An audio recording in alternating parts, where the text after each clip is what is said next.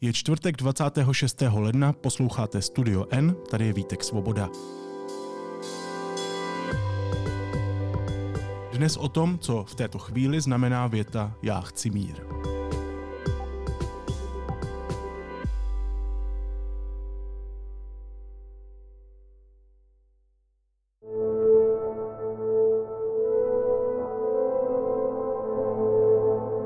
Andrej Babiš přinesl do prezidentských voleb téma války, aby mohl opakovat, že ji nechce a že ji chtějí pomalu všichni ostatní, jen on ne. Takže vám nevadilo, že celý rok tyhle lidé, pěti koalice a jejich kandidát mluvili o válce, ale když Babiš řekl, a já jsem řekl, že nezavleču Českou republiku do války a že chci ten mír, tak okamžitě se vlastně udělal skandál a to je ten dvojí metr který tady mě obvinuje. Ve veřejné debatě stále častěji zaznívají slova o míru, o tom, že právě on by měl být hlavní cíl našeho snažení. Co by teď znamenalo sednout si k mírovým jednáním s Vladimirem Putinem? A proč to vypadá, že každý slovem mír myslí trošku něco jiného? Hostem Studia N je teď politický geograf Michal Romancov. Michaeli, ahoj, vítej. Vítku, ahoj a přeji všem pěkný den.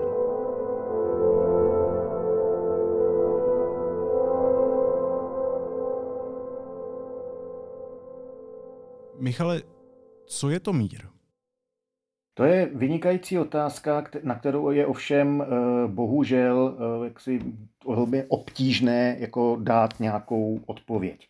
Eh, protože co je mír, na to existuje vlastně celá, v podstatě se dá říci, samostatná vědecká disciplína, které se říká mírová studia, kdy se odborníci už eh, vlastně několik desetiletí eh, snaží eh, právě vydefinovat, co je to mír.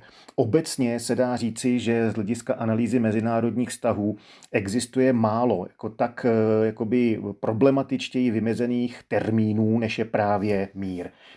V podstatě se dá říci, že je několik možných přístupů. Ten nejpestimističtější přístup k, jako k tomu, co to je mír, jakým způsobem ho e, zabezpečit, mají realisté.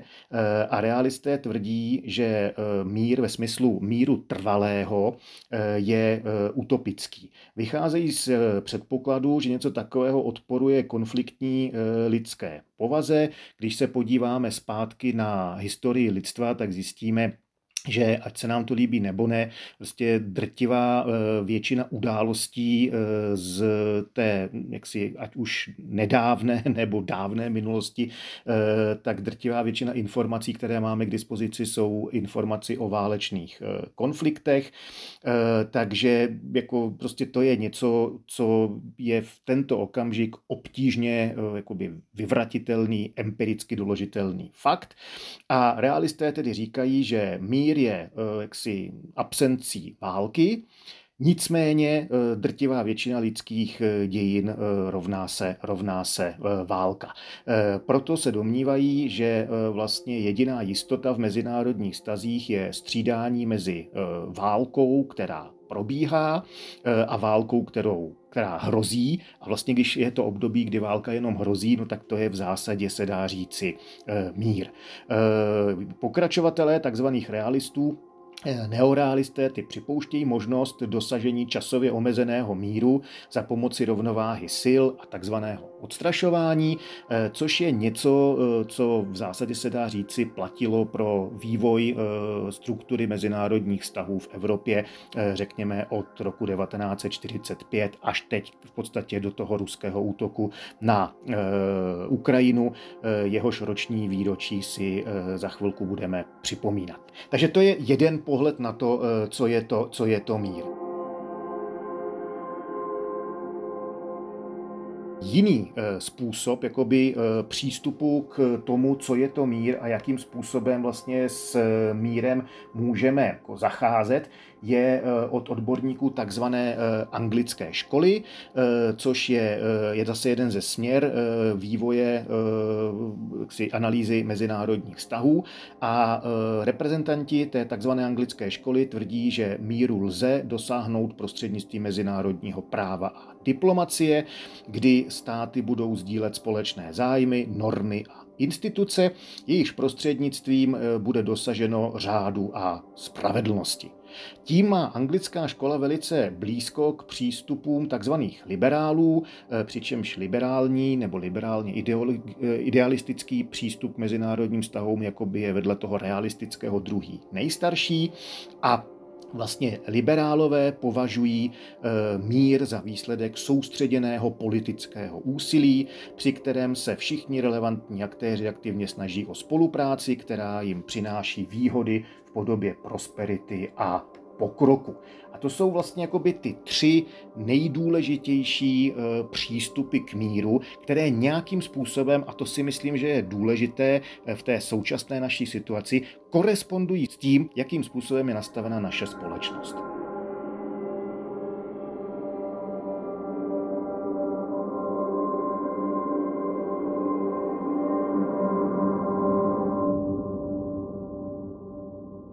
Pak jsou tady ještě jiné možnosti.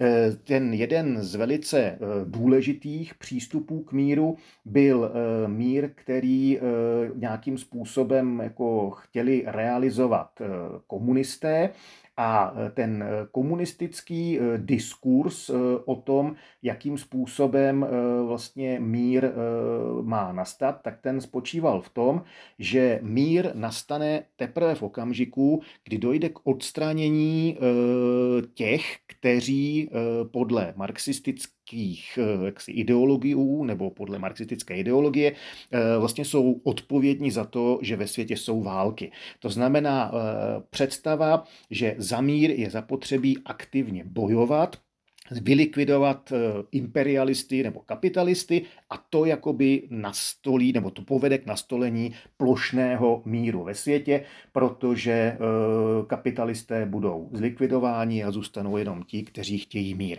A tenhle fenomén si myslím, že je opětně důležitý eh, a je zapotřebí ho zdůraznit v kontextu toho našeho povídání, protože ten aktér, který do Evropy vnesl válku, to znamená Rusko a jeho prezident Vladimír Putin, tak to je aktér, který je ve všech eh, jaksi objektivně analyzovatelných eh, kategoriích, tak je to aktér, který je, eh, buď to můžeme říkat postsovětský, nebo já bych spíš říkal no, neosovětský a eh, vlastně Putin a veškeré jeho okolí, to jsou lidé, kteří vyrostli a byli deformováni právě tím marxisticko-leninským přístupem k fungování společnosti, včetně téhleté důležité kategorie a tou je mír.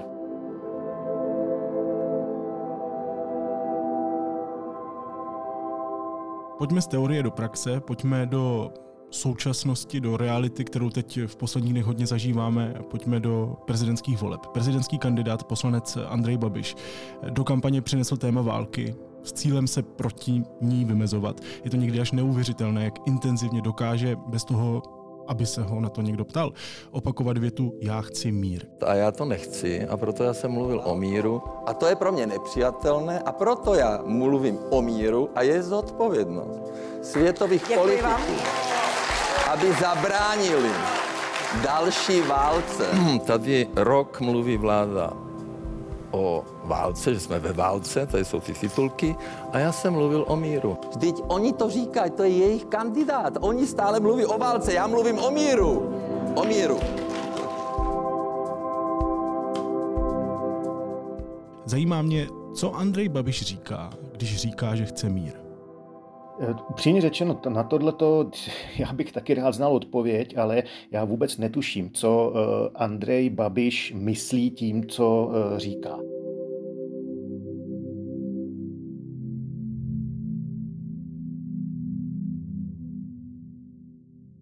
Andrej Babiš nemůže za to, jak vypadá, Andrej Babiš nemůže za to, eh, jakou má barvu hlasu.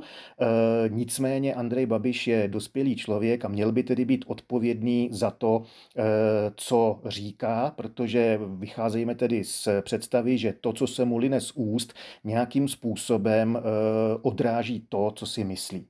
A vyjdeme-li z, téhleté, jako z tohoto předpokladu, tak zjistíme, že eh, to je vodopád eh, jaksi slov, eh, věd, které spolu nesouvisí, které se vzájemně vylučují a ty jeho výkřiky já chci mír jsou zhruba na úrovni, jako když by malé dítě začalo hulákat, že chce létat. Jako já chápu, že by to bylo prima, kdyby se najednou dítě jako vzneslo a mohlo by začít kroužit nad, co já vím, korun korunami stromů, eh, tak zhruba podobným způsobem já vnímám jako eh, povyk, eh, který produkuje Andrej Babiš, že chce mír. Totiž to, že on něco chce, to ve skutečnosti vůbec nic neznamená. Kdyby se Andrej Babiš stal českým prezidentem, já teda pevně doufám, že k tomu nedojde, ale bohužel je to pořád jako situace, se kterou musíme počítat, tak to, že on něco chce nebo nechce, eh, to vůbec nic eh, jako nemá společného s realitou. A to ze dvou důvodů.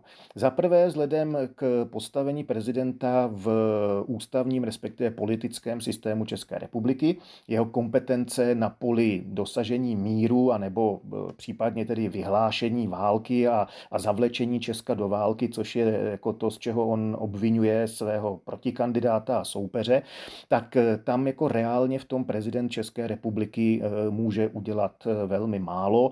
Tam to podstatné, eh, jako kdo by tohleto mohl nějakým způsobem se pokusit ovlivnit, je vláda České republiky, respektive vláda a obě komory parlamentu.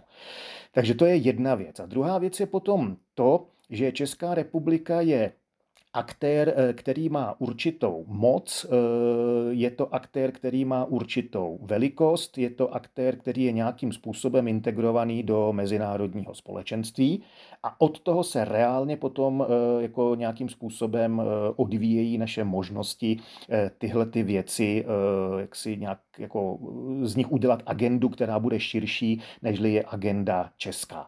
A tady narážíme na to, že vlastně Andrej Babiš se pokouší podle mého názoru, a já znova zdůraznuju, že já se upřímně neorientuju v tom, co Andrej Babiš eh, svými rétorickými eh, výpady eh, jako myslí. Dokonce, když jako bych odfiltroval jako právě ten, tu, tu zvukovou stránku, když prostě to někdo přepíše a já ty, je ty vidím, tak jsem velmi upřímně jako zmaten tím, co to má, co to má znamenat, ale předpokládám tedy, že Andrej Babiš by nejspíš chtěl, aby byl ve veřejném eh, prostoru vnímán jako někdo, kdo využije svých zkušeností politických, svých kontaktů k tomu, aby eh, vlastně zahájil eh, proces, na jehož konci bude eh, mírový, mírové vyjednávání nebo jednání vedoucí k míru mezi na straně jedné Ruskem a na straně druhé těmi ostatními aktéry, takže Ukrajina a tomu, čemu říkáme jakoby kolektivní západ, Česko nevýjímaje. A teď si položme otázku, proč by se mu to mělo podařit. A zase ponechme stranou to, eh, kdo je Andrej Babiš a jakým způsobem jedná a jak se zdá, jakým způsobem je vnímán nejenom v Česku, ale i v Evropě. Já myslím, že vlastně všichni ti kteří se třeba v Evropském parlamentu eh, kriticky vyjadřovali na jeho adresu, tak to nejsou lidé, kteří by byli zmanipulovaní nějakou antibabišovskou kampaní, ale že prostě získali s Andrejem Babišem eh, nějakou zkušenost a myslím si, že budou rádi, když tato zkušenost se nebude jakoby přenášet teďka jako do, do toho, že by on mohl působit v pozici našeho prezidenta. Čili ponechme tohleto všechno stranou a soustřeďme se pouze na to, proč by Eh, mezinárodní společenství mělo akceptovat takovouhle eh, iniciativu, která přichází od českého prezidenta. A teď jako proč? Eh, válka mezi Ruskem a Ukrajinou to je situace, se kterou Evropa nebyla konfrontována v tomhle rozsahu a s tímhletím způsobem od roku 1945. To není jako nic, eh, co by bylo eh, malou válkou, jak eh, se někteří pokoušejí nám namluvit, s tím, že aby se ta situace rozhodla, že musí být jako velká válka. To, co vidíme mezi Ruskem a Ukrajinou, to je válka jako hrom. Samozřejmě ona zatím nemá parametry druhé světové války nebo první světové války, nicméně od roku 45 jsme v Evropě nic takového neměli a je to mimořádná bezpečnostní, politická, vojenská událost, hrozby, které z toho vyplývají. A je přirozené, že eh, jaksi to řešení bude na těch nejsilnějších aktérech. A Česká republika tím rozhodně není. Když se zase vrátím eh, k Andreji Babišovi, tak on říká, že by svolal summit. Já mám pocit, že jeho eh, touha po svolání summitu eh, má být v prvé řadě pokusem jakoby vykompenzovat to, že Andrej Babiš sebe sama viděl jako eh, premiéra, který už jako nikdy Strakovou akademii neopustí. On viděl a velmi jako nelibě nesl to, že vláda Petra Fialy mimo jiné hostila na Pražském hradě tuším, že to bylo teďka v září že jo, loňského roku, eh, to velké eh, jako vlastně panevropské setkání hlav států a šéfů vlád, že on by chtěl tedy udělat něco takového a přirozeně, že by to chtěl udělat také na Pražském hradě, aby teda mohl říkat, jako Fiala udělal summit, ale já jsem udělal summit jako lepší, větší, nablejskanější a tak dál. Ano, Pražský hrad představuje v evropském, případně světovém ksi kontextu jako mimořádně mimořádně atraktivní místo, je to skvělá kulisa pro eh, televizní štáby z celého světa, ale to je asi tak všechno. Proč by Erdogan, proč by eh, Macron, eh, který volá Bidenovi, jako v Babišově podání tohleto téměř jako vyznívá jako jedno slovo, proč by tihleti aktéři měli přijet k jednání do Prahy, když by si takhle objektivně významnou diplomatickou mezinárodní akci mohli stáhnout Eh, sami k sobě. To je ten můj plán mírový, který pan Pavel eh, vlastně spochybňuje, protože říká, že jsme malý národ a že na to nemáme. Já si myslím, že máme. Takže Želenský, B4, Macron, Erdogan, uh, Scholz a Macron volá Bidenovi.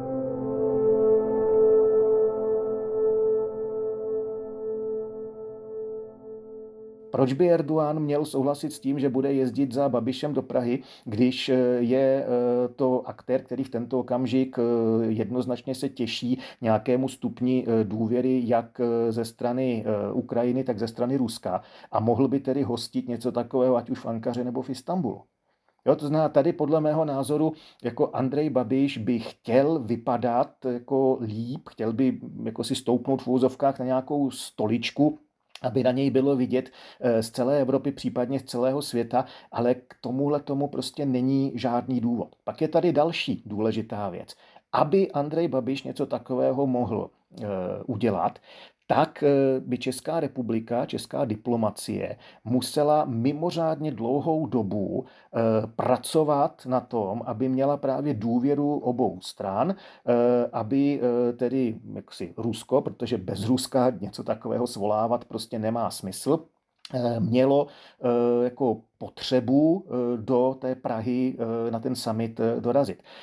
Vzhledem k tomu, co se stalo a na co je Andrej Babiš v kontextu té kampaně minimálně jako rovněž pišný, to znamená, já jsem byl ten, kdo vyhostil ruské diplomaty, já jsem byl ten, kdo jakoby Rusku ukázal, kde je jeho místo v souvislosti s kauzou v Rbětice, no tak pravděpodobně i Andrej Babiš si všimnul toho, že Rusko tehdy tehdy eh, Českou republiku spolu se Spojenými státy eh, zařadilo na ten seznam nepřátelských zemí a momentálně Česko, zaplať pámbu teda za ty dary, eh, v očích Moskvy žádnou důvěru nemá tím by jako v podstatě veškeré blábolení Andreje Babiše o tom, že on chce mír, mělo být jako jednou provždy v tento okamžik jako ukončeno a odmítnuto.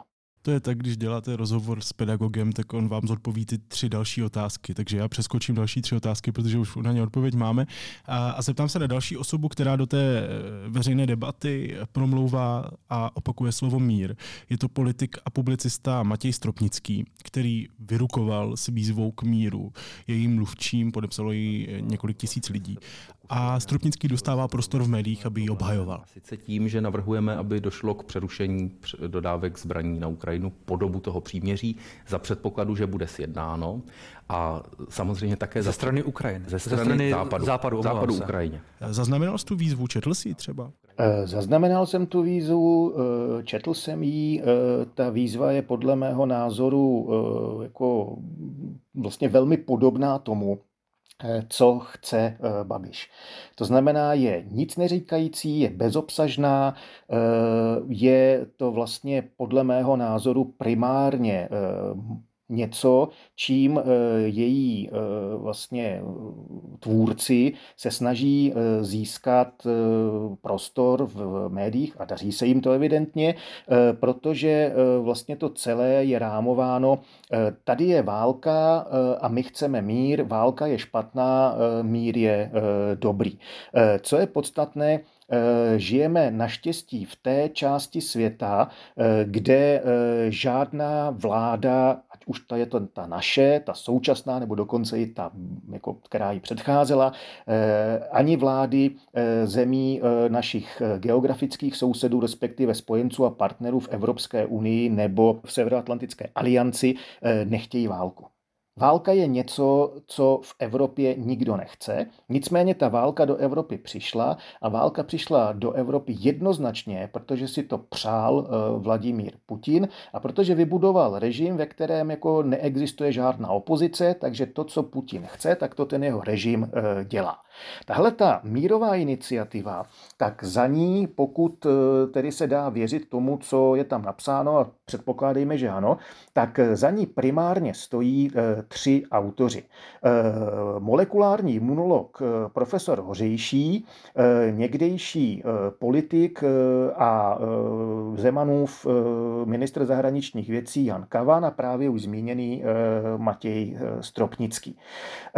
Pokud je o pana Hořejšího, tak já naprosto nemám důvod jako spochybňovat jeho vědeckou jaksi, integritu a jeho, jeho Eh, analýzy a jeho schopností, pokud jde o molekulární imunologii, ale pokud jde o mezinárodní vztahy, respektive zahraniční politiku, tak je to možná nadšený, ale eh, like a rozhodně nic víc. Proč tenhle ten člověk, eh, prý vědecká kapacita ve svém oboru, má potřebu takhle autoritativním způsobem se vyjadřovat k věcem, kterým nerozumí a a to není jako žádná e, ostuda, že jim nerozumí. Prostě jako zase lidé, kteří e, rozumí třeba mezinárodním vztahům, tak samozřejmě nerozumí molekulární imunologii, tak e, to mi zůstává jaksi záhadou. On také, on chce mír a je to podobné prostě jako kdybych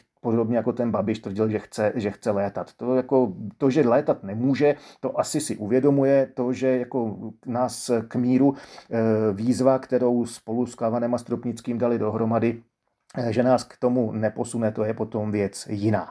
Pokud jde o Kavana, tak to je člověk, který by měl mít eh, s mezinárodním eh, prostředím, s mezinárodní diplomací daleko víc zkušeností, nejen proto, že v letech 98 až 2002 byl ministrem zahraničních věcí, ale on potom také vlastně rok předsedal valnému schromáždění OSN, takže jako v tomto ohledu se jedná o postavu, která tady z toho českého rybníka vlastně se na rok dostala eh, někam mimořádně a objektivně jakoby vysoko, eh, protože eh, ten předseda valného schromáždění, jasně, to není generální tajemník OSN, ale nicméně to je prostě diplomatický post, který je důležitý.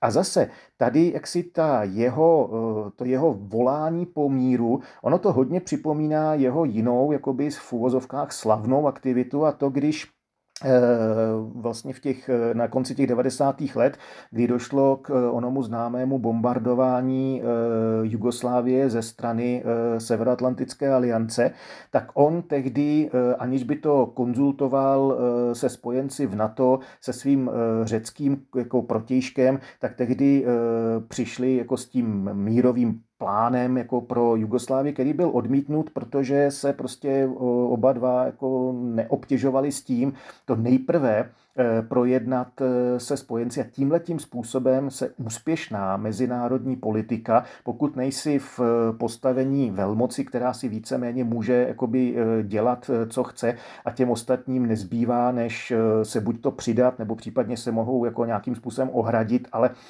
to je tak všechno, co s tím mohou udělat tak tímhle tím způsobem se prostě mezinárodní eh, politika dělat eh, nedá.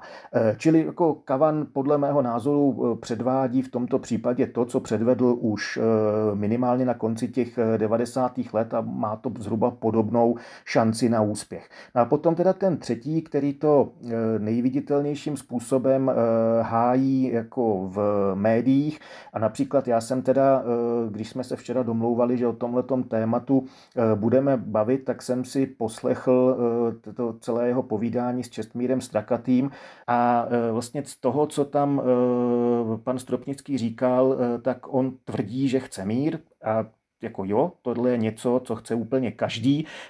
mimochodem jako generála Pavla nebo premiéra Fialu jako nevýmaje, i oni by nepochybně chtěli mír, ale způsobem, kterým se domnívají, že se toho dá e, dosáhnout, tak e, to prostě e, možné není. Mimochodem, když se podíváme na tu jakoby v uvozovkách slavnou, teda mírovou iniciativu, tak tam se operuje termínem jde nám o spravedlivý mír. Mír, k němuž se rády, nerady připojí všechny strany konfliktu, mír, který bude garantován všemi relevantními stranami, mír, jehož přesnou podobu neznáme, nemůžeme ji znát a ani ji nemáme chtít znát. Bude před předmětem dlouhých a bolestivých vyjednávání. Mír mají samozřejmě dojednávat politici se svými diplomaty a experty a blá, blá, blá. A tohle to je upřímně řečeno eh, jako něco, co je zhruba na úrovni eh, jako pohádek, to znamená jako tam je nějaký ten příběh, eh, pak jako princ políbí šípkovou růženku a zbytek jejich života už jako je nesen v rámci té frázy a pak spolu prožili jako krásný život až do smrti. To je prostě nonsens. Čili ano, Stropnický chce mír, Hořejší chce mír, Kavan chce mír, všichni chtějí mír, ale toho míru je možné vlastně se e, nějakým způsobem dobrat úplně jiným způsobem, než uh, tihle lidé momentálně uh, deklarují. Co je přitom důležité, je úplně v pořádku, že oni s tou uh, jako vizí a s tou iniciativou přišli. Česko je zaplať pámbu uh, pluralitní demokratická země. Všichni občané mají právo uh, se obracet třeba prostřednictvím takovýchhle petic uh, jako směrem k veřejnosti a směrem k vládě, ale jako upřímně řečeno, myslím si, že jako je tomu věnovaná uh, úplně zbytečná pozornost pozornost, protože to, s čím oni přišli, to je pouze humbuk a nic jiného.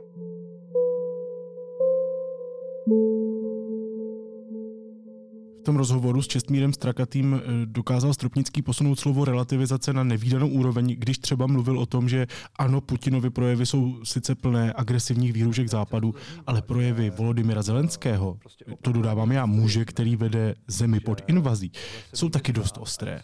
To velmi pravděpodobně stane, protože Rusko má nějaký cíl, a to je de facto neexistence státu Ukrajina, který opakuje eh, ať už Vladimir Putin nebo jeho různí eh, pr lidé v televizích a tak dále. Jasně, ale musíme přistupovat s určitou rezervou ke všem těm výrokům. Jo? Ty výroky mají za samozřejmě, cíl samozřejmě. mobilizovat do války, samozřejmě. tak jako některé výroky a je, je na místě být teď ukrajinského prezidenta jsou prostě také hodně intenzivní, když mám tak říct. Čili Tam je ta válka, ale. Já tomu rozumím, já tomu rozumím. Se vším respektem k tomu, ale přesto musíme si držet, pokud možno, teď už jsme pryč z toho obláčku, ve kterém možná spousta lidí byla na jaře, kdy se automaticky věřilo všemu, co se z Ukrajiny eh, jako informace dostala, už jsme o tom před chvilkou mluvili. Eh, je potřeba si držet určitý distanc k tomu, zejména pokud chcete, aby eh, ta logika toho míru a toho vyjednávání znovu převážila. Jak moc relevantní je říkat teď takovéhle věci?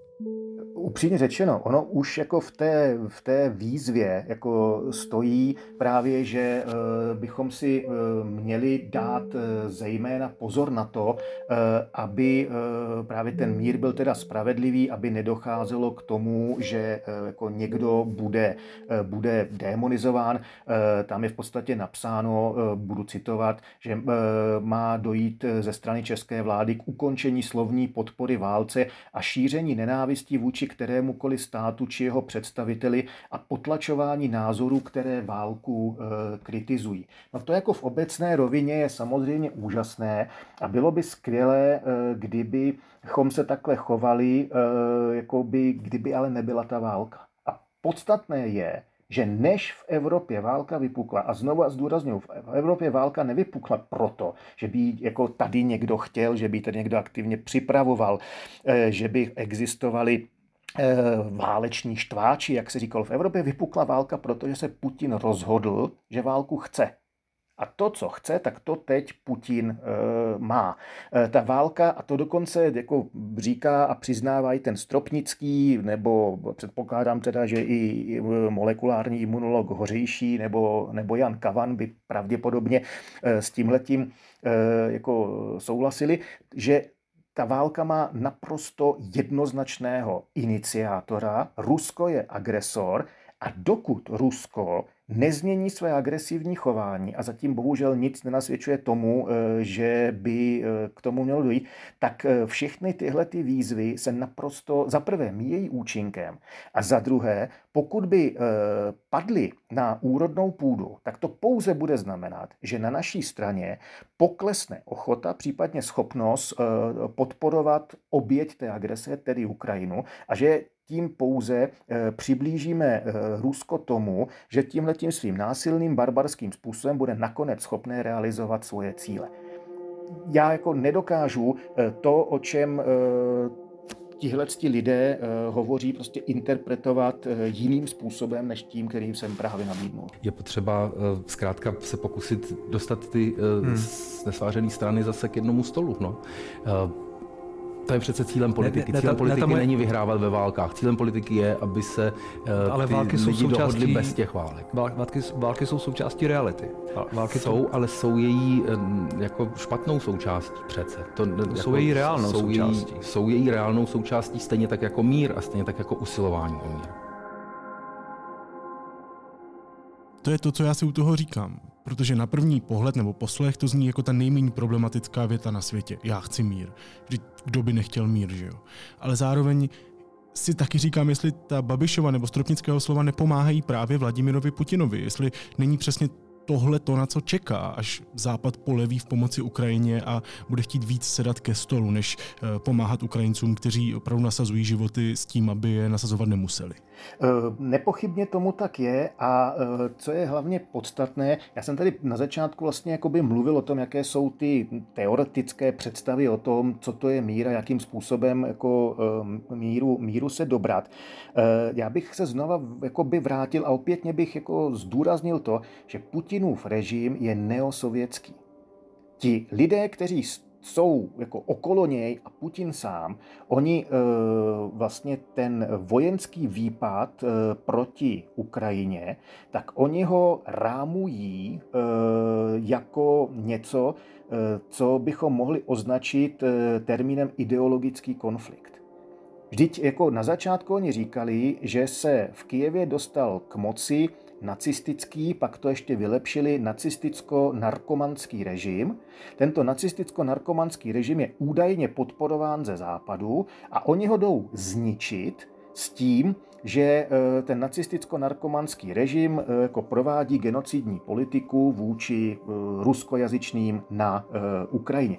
Tohle je původní zdůvodnění jejich jako válečného, válečného úsilí, a navzdory tomu, že od toho teďka jako trošičku couvají, tak eh, jako pořád tohleto neopustili, eh, plus eh, některé další jakoby vlivné proudy, které v ruské společnosti jsou, třeba ruská ortodoxní církev, tak ty rovnou tvrdí, že na Ukrajině Rusko válčí se satanem a tak dále, tak podobně. A problém je, že pokud by mělo dojít k nějak jakému jednání, které by eventuálně e, jako vyústilo do míru, který by pro obě ty strany byl e, jaksi přijatelný a který by vydržel nějakou rozumnou dobu, optimálně, optimálně navždy, tak ty strany se musí shodnout na některých, jako aspoň minimálních podmínkách, které jim vlastně umožní e, sednout ke stolu.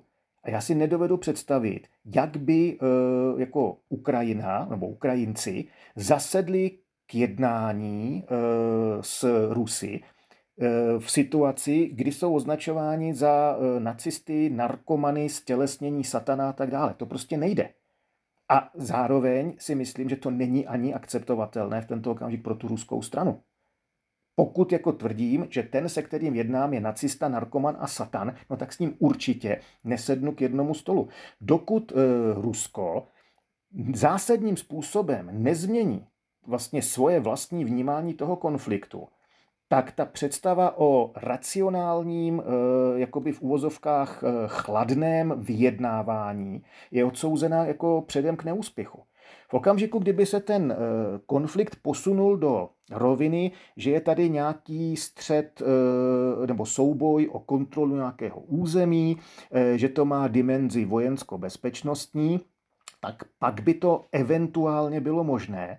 Ale tady bych zase připomněl, že eh, vlastně dneska je 26. ledna, tak loni touhle dobou probíhala ta mimořádně intenzivní eh, jednání a vlastně výměna těch memorand a informací mezi Moskvou, Washingtonem, Moskvou, Bruselem a tak dále. Bylo to velmi intenzivní období jednání a tehdy ruská strana eh, v tom jakoby balíčku problémů, které s Ukrajinou má, tak rovněž eh, jako vznesla nebo vznášela opakovaně téma jakoby vojensko-bezpečnostní a to se týkalo rozmístění nějakých vojenských systémů, kontrola pohybu vojsk a tak dále, tak podobně. A v okamžiku, kdy z Washingtonu i z Bruselu přišla pozitivní odpověď, ano, Tohle jsou věci, které vás trápí, nás to trápí taky, pojďme se o tom bavit, ale budeme se o tom bavit e, tak, že nejenom vy máte právo adresovat směrem k Ukrajině a směrem k Severoatlantické alianci, případně Evropské unii své jakoby výhrady, problémy, obavy, ale my musíme mít právo jako tohleto udělat eh, recipročně a vznést teda naše požadavky na druhou stranu a v okamžiku, kdy vy budete vědět, co vadí nám a my budeme vědět, co eh, vadí vám, tak můžeme začít jednat. Tak Moskva eh, ústy ministra zahraničních věcí Sergeje Lavrova prohlásila, tohle je prima, ale tohle je pro nás druhotné. Nacistický režim v Kijevě je e, prioritní. A dokud se tohle nezmění, tak jakékoliv jednání s Ruskem je předem e, odsouzeno k nezdaru a jakékoliv jednání e, by pouze znamenalo, že si Rusko vynutí příměří a v průběhu toho příměří začne posilovat své kapacity, aby v zápětí bylo schopné na Ukrajinu udeřit ještě s větší intenzitou. To jsme vlastně odpověděli na moji další otázku. Co by teď znamenalo sednout si s Vladimírem Putinem nebo s Ruskem k jednacímu stolu, mluvit o míru? Jak vypadá mír podle Vladimíra Putina? Eh, v kontrastu k Babišovi nebo Stropnickému mě zaujal tweet polského premiéra Matuše Moravěckého, který napsal nejdřív Leopardy, teď Abramsy, díky Joe Bidene, mír v Evropě je zase o kousek blíž. Mluvil o německých amerických tancích, které teď poputují na Ukrajinu, aby jí pomohli proti okupantům. Zajímavý mi na tom přijde, že i on mluví o míru, ale z úplně jiného úhlu. On vidí tanky jako cestu k míru. K míru podle něj vede cesta přes dodávky zbraní na Ukrajinu. Mluví tedy o jiném míru než Stropnický nebo Andrej Babiš? Mluví o míru v kontextu eh, toho, co jsem na začátku říkal, že je eh, ten přístup těch takzvaných realistů, případně neorealistů k tomu, jak jako funguje eh, mezinárodní systém. A tady bych jako rád zase zdůraznil jednu věc. Lidé jako pan Hořejší, případně řada dalších, tak to jsou lidé, kteří žili v té blokově rozdělené Evropě tady v socialistickém, v socialistickém Československu. Jan Kavan žil naopak tehdy v Británii, to znamená na té druhé straně. A my si vlastně vůbec neuvědomujeme, že eh, celá studená válka a všechny krize, které k ní eh, patřily, první, druhá berlínská, karibská eh, a, a řada, řada dalších, jakým způsobem rezonovala válka ve Větnamu, válka v Afganistánu, které jsme tady vlastně vůbec, vůbec nevěděli a tak dál. Takže to jsou věci, které vypadaly třeba optikou sdělovacích prostředků velmi podobně jako to, v čem jsme teď. Naše společnost, eh, která byla 40 let eh, držena za ostnatým drátem komunistickým režimem, tak vlastně eh, my jsme si tady žili svoje vlastní životy a vždycky čas od času jsme rituálně museli demonstrovat lojalitu vůči našemu a sovětskému režimu, to zejména potom po roce 1968. Vždycky nám bylo řečeno, že sovětský svaz a my po jeho boku stojíme na stráži míru, že mír je v ohrožení, ale sovětský svaz je mocný a e, bojujeme prostě za e, mír. Druhá strana Eh, neustále jakoby šermuje válkou. Druhá strana to jsou pohrobci Hitlera a nacistického Německa. Nicméně jako sovětský svaz a, a, a Varšavská smlouva prostě jim nedovolí rozpoutat válku. Všechno jakoby za nás řešil sovětský svaz. My jsme se tak jakoby v klidu vezli a řešili jsme si tady ty svoje jakoby každodenní problémy, jezdili jsme na chalupy a tak dále a tak podobně. A Stropnického hořejšího Kavanová mírová iniciativa má přesně tenhle ten rozměr. Ono se to konec konců jako v druhé části té jejich jako výzvy jednoznačným způsobem promítá, že hlavně jako abychom měli v uvozovkách klid na práci, hlavně aby to příliš nedopadalo na naše firmy, musíme vyhodnotit sankce a pokud se ukáže, že sankce nejsou tak úspěšné a případně dokonce ty sankce, že mají negativní dopad na nás, tak hlavně je zrušit a tak dále. Za tohle to je podle mého názoru velice kompetentním způsobem, eh, jak se říká, natřel Eh, například Ondřej Slačálek, eh, který eh, v, jako na webu A2 Alarm vlastně publikoval v reakci na tuhle tu jejich mírovou iniciativu svůj text, který, který jako, teď budu citovat jeho název nebo titulek, ano, potřebujeme spravedlivý mír, Kavan, Hořejší a Stropnický místo něj zdůrazňují naše ekonomické, ekonomické zájmy. Čili tohle je něco, co eh, tahle ta jako tohleto trio, ať už vědomky nebo nevědomky, vlastně nějakým způsobem vložili do té své mírové iniciativy. Ale ta druhá strana, to znamená eh, v kontextu studené války, Britové, Francouzi, Nizozemci, západní Němci, že, Američané, Kanaďané, no tak ti procházeli všemi těmi eh, krizemi také a jejich reakce byla úplně jiná političtí vůdci, zejména potom ti, eh, kteří byli u toho eh, rozpadu Sovětského svazu, to znamená Helmut Kohl, Margaret Thatcherová, François Mitterrand, eh, v Americe Reagan, respektive Bush starší, to všechno byli lidé, kteří byli v úvozovkách otřískáni jakoby tím, že neustále museli řešit hrozbu možného vojenského konfliktu. A tihleti všichni, bez ohledu na to, jestli stáli politicky víc nalevo nebo napravo a jaké třeba spory měli mezi sebou, tak si odnesli z druhé světové války prostě to poučení, že ustoupit agresorovi, ustoupit tomu, kdo neustále má tendenci posunovat hranice, expandovat, a to byl jednoznačně Sovětský svaz. Takže to není možné.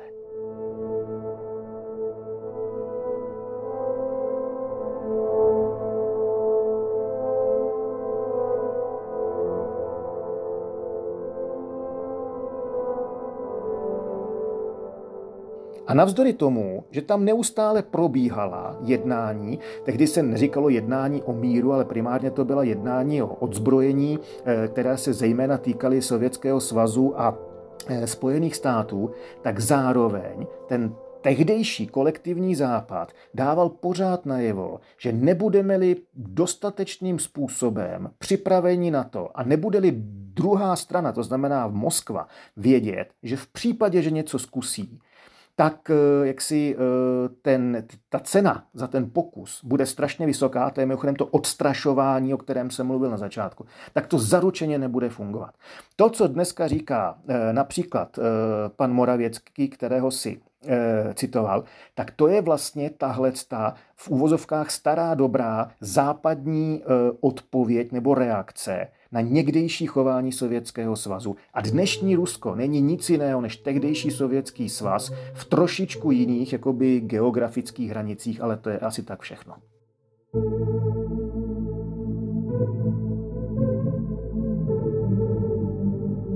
Představme si situaci, která doufejme jednou nastane, ale asi ne úplně dneska nebo zítra. Rusko se stáhlo z Ukrajiny, ta začíná spolu se světem pracovat na své obnově, je to celé euforické, pěkné. Jak ale vypadá ten mír potom? To budeme věřit Rusku, že to tímhle skončilo, že už teď tamní režim bude hodný? Víš, můžeme věřit Rusku, že by drželo mír teď už? Dá se tohle zahojit? To záleží na tom, kdo v Rusku uh, bude u moci. Eh, dokud tam bude Putin nebo lidé, kteří spolu s ním vytvořili eh, ten režim, tak podle mého názoru Rusku a Rusům věřit není možné. Protože to jsou lidé, kteří žijí ve svém eh, mentálním světě. A ten jejich mentální svět je úplně jiný, než je ten náš. A teď jako zase, co je zapotřebí zdůraznit, to neznamená, že náš svět je nezbytně nutně lepší než ten jejich. Pouze je zapotřebí důrazně si uvědomovat uh, a zdůrazňovat a opakovat, že navzdory tomu, že Rusové vypadají úplně stejně jako my, tak přemýšlejí o světě, eh, včetně té dimenze válka, mír a tak dále, úplně jiným způsobem, než přemýšlíme eh, my. A ten, kdo jinak myslí, tak ten také jinak jedná.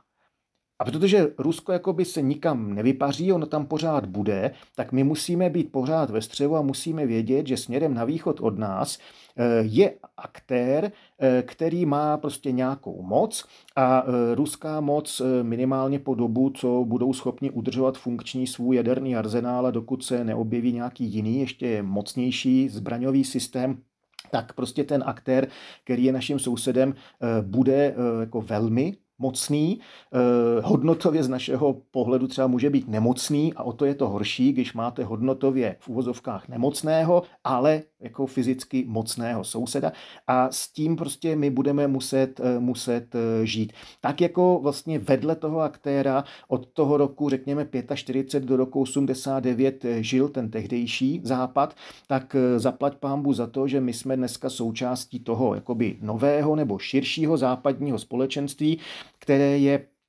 pluralitní, demokratické, kde eh, prostě vidíme, že eh, jak si máme vládu zákona a tak dál. A to Rusko prostě je jiné a my ho jako jiného aktéra musíme brát a musíme být natolik ve formě, aby Rusové si byli vědomi toho, že ta naše jinakost pro ně nevytváří, minimálně automaticky nevytváří e, situaci příznivou k tomu, aby se nás pokusili nějakým způsobem jakoby poštvat jednoho proti druhému a téhle té naší slabosti e, využít e, pro vlastní prospěch.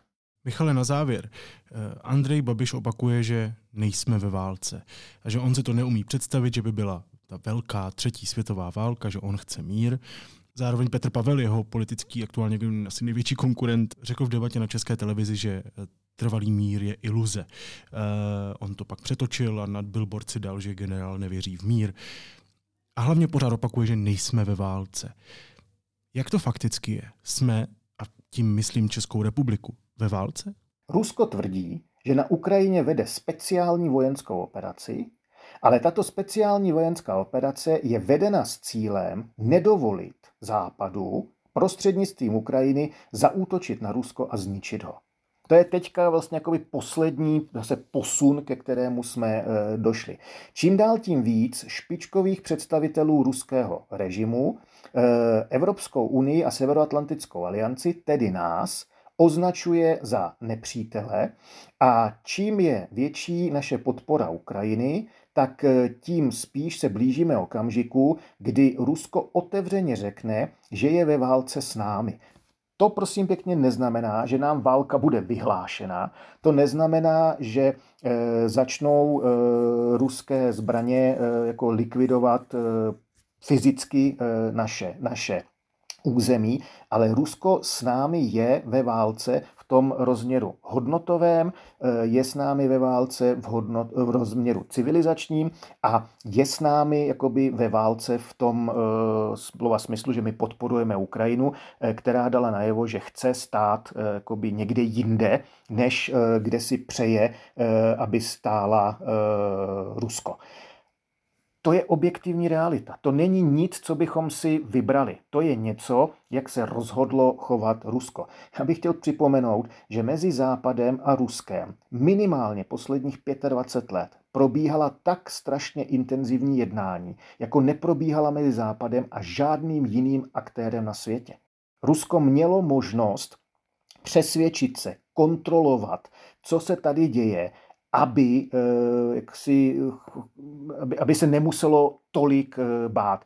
Dělali jsme všechno, Eh, co bylo v našich silách, abychom rozptýlili ruské bezpečnostní obavy. Kdybychom si to představili jako dům nebo jako byt, tak my jsme pozvali eh, Rusy k sobě domů v podobě takzvané Rady NATO-Rusko, která fungovala v kontextu Severoatlantické aliance. A Rusko mělo přístup do všech místností v tom domě nebo bytě, včetně kuchyně, včetně jídelny, s jednou jedinou výjimkou, a to byla jako v uvozovkách ložnice, která eh, tam jak si měli rusové eh, Rusové si vstup zapovězen a to v uvozovkách intimní, co se odehrávalo v té ložnici, tak to se týkalo jenom členských zemí. Přesto Rusové tvrdí, že eh, s námi nikdy nejednali, že nikdy jednání nebylo možné a tak dále a tak podobně tohle jako, jako já chápu, že to Moskva e, tvrdí, ale e, my bychom byli jako blázni a sami proti sobě, kdybychom e, vlastně přistoupili na to, že e, pouze Rusko má právo e, vyjadřovat e, nějaké obavy, e, vyjadřovat nespokojenost a my máme povinnost ruské obavy a nespokojenost eh, nejen si vzít k srdci, ale zejména reagovat tak, jak si eh, jako Moskva, Moskva přeje.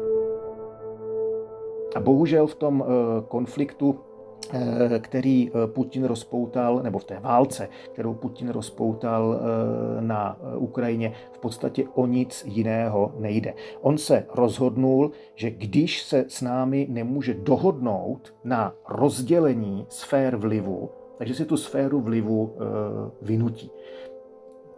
Pořád ještě je ta situace taková, že se mu to může podařit. Nicméně naší povinností a naším bytostným politickým, civilizačním, kulturním a vojenským nebo vojensko-bezpečnostním zájmem je pokusit se mu to minimálně zkomplikovat a optimálně mu v tom e, zabránit.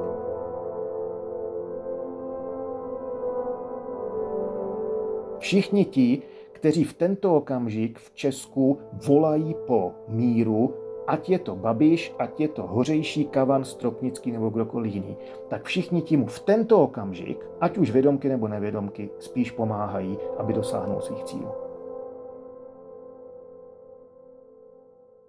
Budu usilovat o mír, udělám všechno pro to, aby nebyla válka, takže vás prosím, je to velice důležité, aby jsem uspěl a aby aspoň na hradě měla, měl zastoupení. Pane Babiši, 30 sekund uplynulo. Děkuji vám.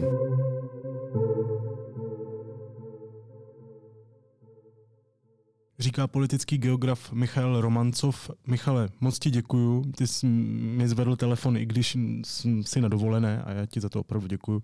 Měj se dobře a ahoj. Eh, Vítko, já děkuji za pozvání. Eh, omlouvám se, že to bohužel dneska nebylo nic moc přitažlivého a veselého, ale podle mého názoru to prostě takhle je. A eh, všem posluchačům díky za poslech a hezký den. Miloš Zeman už brzy nebude prezidentem. V deníku N chceme při té příležitosti vydat dvě výjimečné knihy od Jana Kudláčka a Zdislavy Pokorné. A vy nám s tím teď můžete pomoci. Tím, že si u nás knížky objednáte předem. A získat můžete i zvýhodněné předplatné nebo bonusové odměny. Více na deník n.cz lomeno Zeman. A teď už jsou na řadě zprávy, které by vás dneska neměly minout. Rusko dnes vypálilo na Ukrajinu 55 raket. Podle velitele ukrajinských ozbrojených sil protivzdušná obrana se střelila 47 z nich, většinu nad Kijevskou oblastí. Internetem se šíří dezinformace, že prezidentský kandidát Petr Pavel zemřel. Cituji, nikdy jsem nemyslel, že to budu muset napsat na sítě. Někdo rozesílá jménem mé mluvčí falešnou kopii mého webu se zprávou o mé smrti. Napsal Pavel, který je samozřejmě naživu na Twitteru. Policie případ řeší. Vláda rozhodla o dalším prodloužení kontrol na československých hranicích. Režim bude významně mírnější, zůstanou pouze policisté. Po jednání vlády o tom informoval premiér Petr Fiala. Spojené státy dodají Ukrajině 31 tanků M1 Abrams. Včera v podvečer to oznámil americký prezident Joe Biden. Poznamenal také, že se nejedná o útočnou hrozbu pro Rusko a pochválil Berlín za jeho rozhodnutí dodat Ukrajině tanky Leopard 2 a organizace Art Directors Club Czech Republic, která združuje reklamní profesionály, ze svých řad vyloučila Marka Prchala. Členové klubu se distancují od jeho aktivit, které souvisejí s kampaní pro prezidentského kandidáta Andreje Babiše.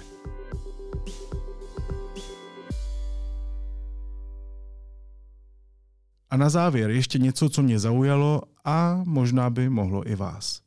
Aneta Charitonová, uměleckým jménem Anet X nebo Anet X, jak chcete, je 23-letá hudebnice, myslím si, že původem z Brna a jednoduše jeden z největších talentů na české hudební scéně. Dělám, dělám výzkum sama sebe, když jdeme s ním ven, jdeme s ním ven. Spoustu žánrů umíme dobře, spoustu žánrů neumíme, ale jestli tady něco skoro neexistuje, tak je to kvalitní R&B, kvalitní ženský rap, kvalitní ženský pop. Ví moc dobře, že mu ublížím zas. Nemůžu si pomoct, jsem tak dlouho sama. A tak potřebuju pozornost. A všechny tyhle tři věci Anet X kombinuje Například na svém EP z roku 2019, které se jmenuje jednoduše X, nebo X, jak chcete. Stejně tak na její debitové desce, která vyšla v roce 2020 eh, a ta se jmenuje Až budu velká, chci být Aneta Charitonová. Mému srdci, nebo uchu, prostě mně, je eh, rozhodně blíž EP X, i když ta deska je naprosto fantastická, ale to EP, to je něco. Mimochodem to, co slyšíte, je živák. Jo, ona fakt dobře zpívá. Se stejně vrátí, kdo ví, jestli se bude hodit. On se stejně vrátí, stejně je, jak po každý. Nejlepší věc na její hudbě je nepředvídatelnost. Nedělá to schematicky, nedělá to jednoduše, svých předchozích projektů se do toho možná někdy až moc zamotávala, ale myslím si, že v roce 2019 se to láme a Anet opravdu přichází s něčím, co tady neexistuje, s osobním popem, s kreativním přístupem k popu. A triky vědomí, víno, on se vrátí, jsou fakt jako hezká introspektivní věc, která se i dobře poslouchá. Bylo jedno jedno narozený malý já, nikdo by neřekl, co jej potká, tak těšili se z novýho života. Ale teď a teď a teď Anet X mm, získala trošku slávu se svým klipem k tracku Bylo nebylo, který je skvělej. Myslím si, že vyhrál nějakou cenu, jestli Anděla? Jo, Anděla za nejlepší klip Ale pořád je, myslím si, většině lidí, kteří by ji mohli mít rádi, docela neznámá. Takže Anet X, EP X například, ale vlastně cokoliv jiného, to je můj dnešní tip.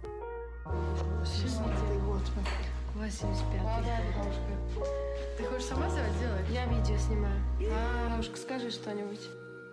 No, já ničím Naslyšenou zítra.